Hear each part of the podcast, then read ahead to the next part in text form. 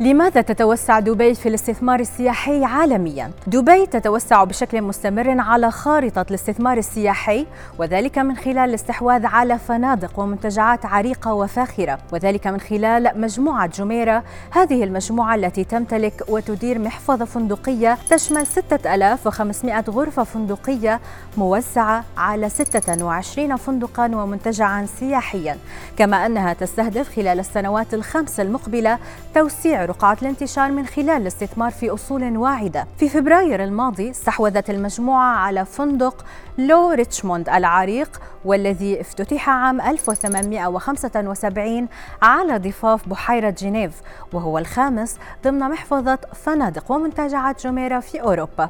وخلال الأشهر الاثني عشر المقبلة سوف تفتتح المجموعة فندق ومنتجع مرسى العرب الفاخر والذي يضم 386 غرفة وجناحا ومرسى يتسع ل 82 يختا طبعا مجموعة جميرة تابعة لدبي القابضة والتي تدير بدورها محفظة من الأصول بقيمة 130 مليار درهم.